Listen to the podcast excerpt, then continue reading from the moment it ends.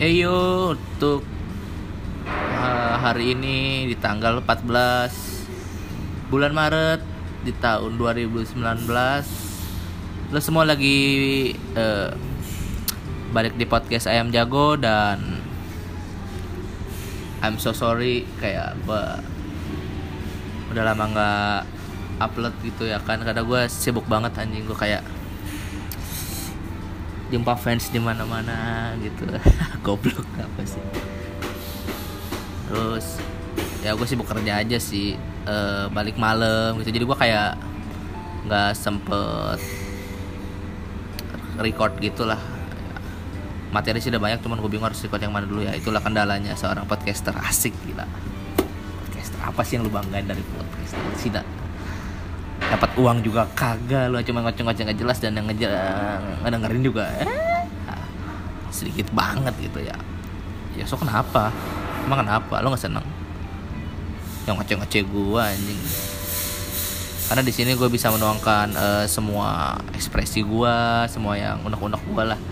Atau keresahan bahkan yang lebih keren lagi bisa menuangkan keresahan-keresahan gua gitu karena kalau menurut gue ketika kita menyuarakan keresahan yang emang sebenarnya real terjadi biasanya sih melekat banget ke pendengar gitu. Biasanya sih gitu.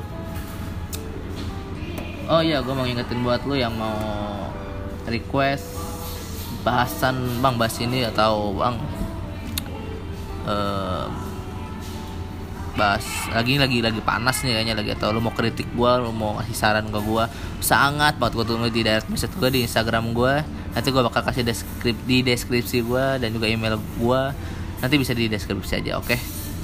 and now gue bakal gue bakal random aja sih bahasnya ya. Gue kayak bingung gitu bahas apa. Uh, eh, gue pengen ngajarin sharing-sharing aja sih. Gue ngerasa kayak lagi ada di titik pengen menjadi diri sendiri gitu. Lo tau gak sih? Kayak ketika ada masalah lu nggak bisa ngarepin orang lagi karena orang lain tuh udah nggak mau tahu masalah lu. Mereka fokus dengan masalah-masalahnya sendiri. Uh, tetapi bangsatnya adalah ketika mereka punya masalah malah mereka malah terbalik minta bantuan ke lu gitu. Dan ya lu mau nggak mau harus ngebantu lah. Lu nggak bisa kayak apaan sih lu waktu itu? Lu nggak bisa gitu. Terkesan jahat banget tau gak sih? Ya gue ada di fase itu dan gue awalnya sih sempet ah jenuh banget anjing. Gue kayak bingung harus ngapain harus gue pengen ngembangin diri tapi bingung gitu harus ngapain. Bahkan podcast gue pun sempet vakum beberapa hari atau beberapa minggu ya kalau nggak salah sih. Gue nggak ngitungin pastinya dan uh, eh, gue sempet diem gitu mikir ngapain tapi lama-lama gue mikir kalau gue ada di titik ini terus ya gue gak bakal bisa berkembang dong. Gue harus gimana caranya keluar gitu. Uh, dan akhirnya gue nemuin lah dengan cara mungkin lebih berdamai sama diri sendiri ya gitu. Karena karena apa pun yang nentuin jalan lu nantinya lu bahagia atau enggak atau lu hidup lu enak nyaman atau enggak asik atau enggak ya diri lu sendiri gitu. Lu nggak bisa bergantung pada orang lain. Karena orang lain cuma mau kadang hanya mendengarkan tanpa mau memberi apa pun solusi atau bahkan saran tai emang semua. Jadi ah, ini unik sih uh, gue pengen sharing juga tentang bagaimana menjadi diri sendiri di entah itu di keluarga entah itu di sosial kerjaan sekolah ya, apa pun itulah intinya bisa bikin lo jadi diri sendiri. E, sebenarnya emang banyak resikonya banyak banget gila. Lo bakal mungkin bakal di secara kasarnya lo bakal dikucilkan gitu ya. Dikucilkan. Ya karena lo berbeda dari yang lain gitu. Kan di Indonesia tuh sedikit berbeda aja lo langsung dihakimi. Ya gak sih keren. Pesan moral men.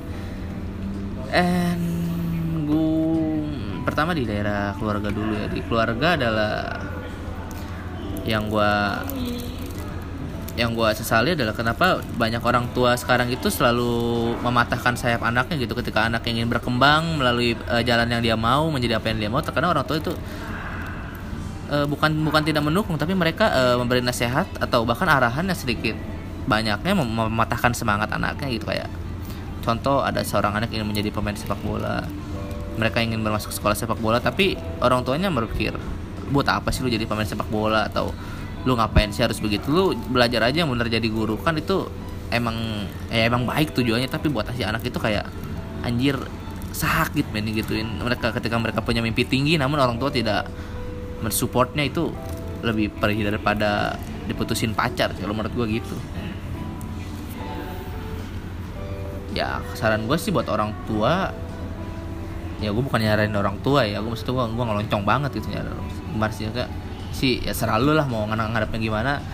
Ya kalau bisa sih tolong support uh, kegiatan anak itu selagi itu positif. Ya selagi lo nggak bisa support lewat materi atau lewat apa pun support aja lewat kata-kata semangat yang bisa membangun semangat anak itu supaya lebih giat lagi mengejar apa yang dia mau gitu menurut gue sih untuk keluarga itu aja dulu ya. Nanti bakal share-share lagi dan untuk di uh, lingkungan sosial untuk menjadi diri sendiri yang agak berat sih. Karena bagaimana lu kadang di suatu lingkup sosial itu ada peraturan-peraturan yang sebenarnya harus lu ikutin dan emang udah banyak yang ngikutin. Dan ketika itu membuat lu gak nyaman lu bahkan nggak ada nggak nggak mau di tempat itu lagi. Tapi kondisi memaksa lu ya lu mau gimana mau di mana lagi gitu segala lo harus tinggal di situ ya lo harus ngikutin itu. And kalau menurut gue ya lo bisa lah sedikit memberontak aturan itu dan membuat diri lo nyaman dengan apa yang lo bisa. Tapi nggak melanggar. Kalau hukum sih lo jangan melanggar ya. Kalau ada aturan hukum aturan hukum jangan lo coba-coba lo langgar gitu. ya soalnya aturan-aturan yang menurut lo nggak cocok aja lah gitu.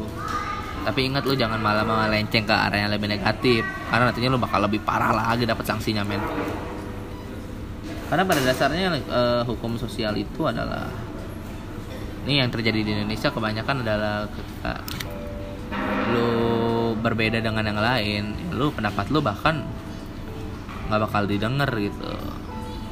Nah sekarang bagaimana lu menyuarakan pendapat lu dengan lebih keras lagi dan lebih kalau bisa lebih ada bukti supaya mereka itu buat mereka terdiam lah.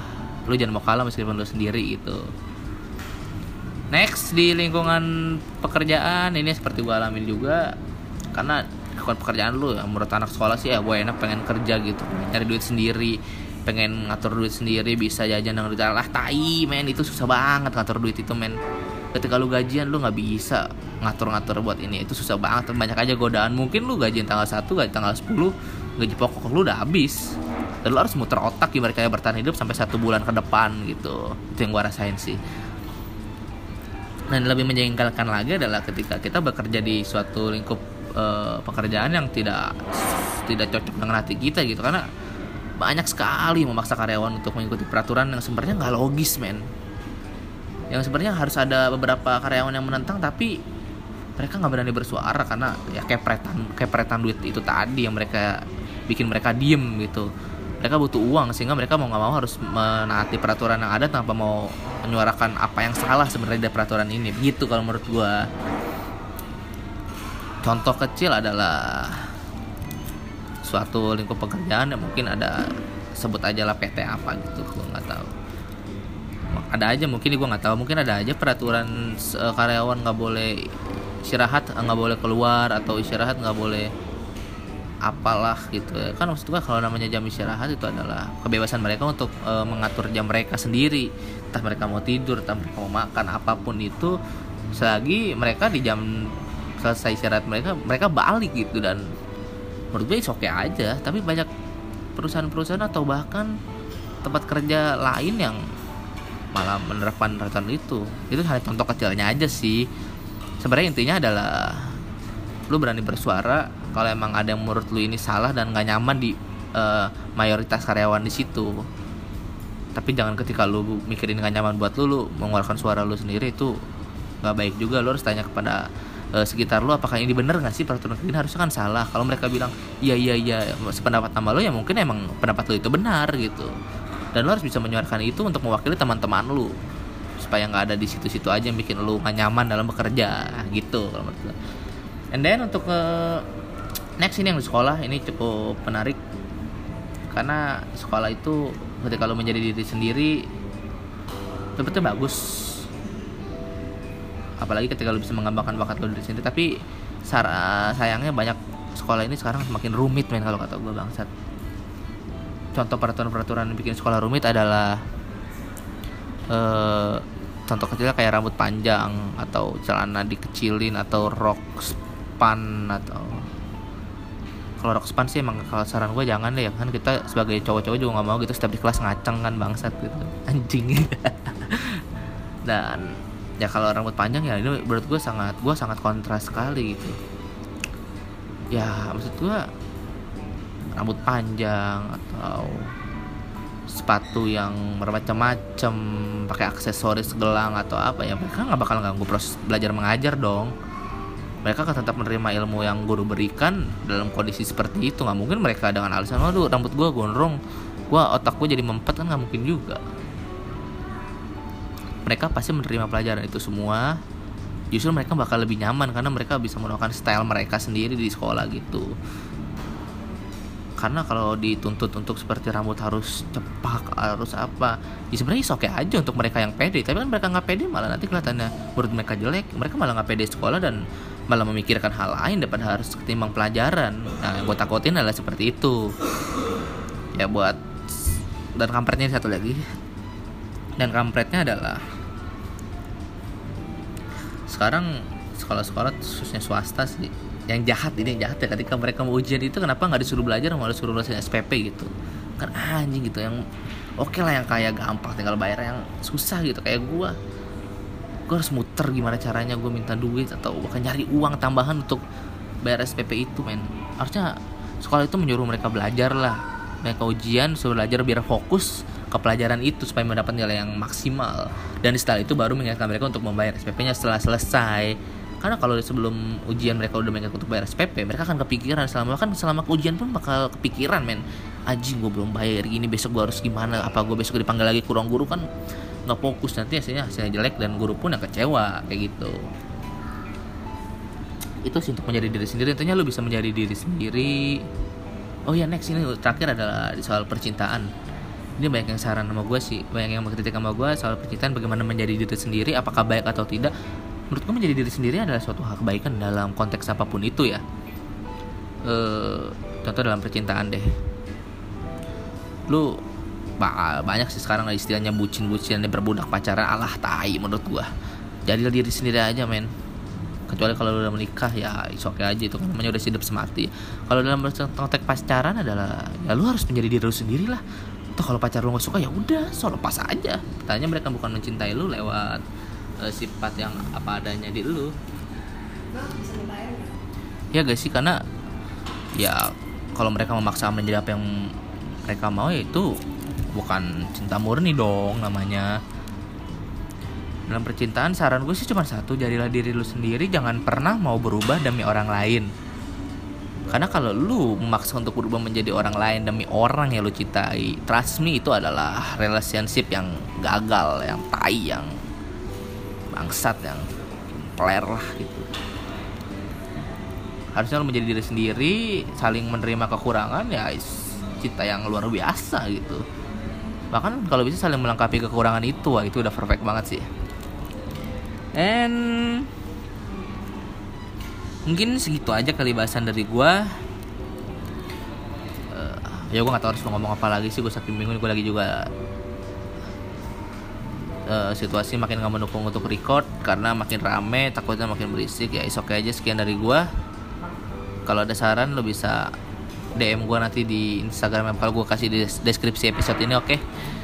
oke okay, buat lo semua kawan-kawan gue yang tai anjing. Ya gue cabut lah ya. Bye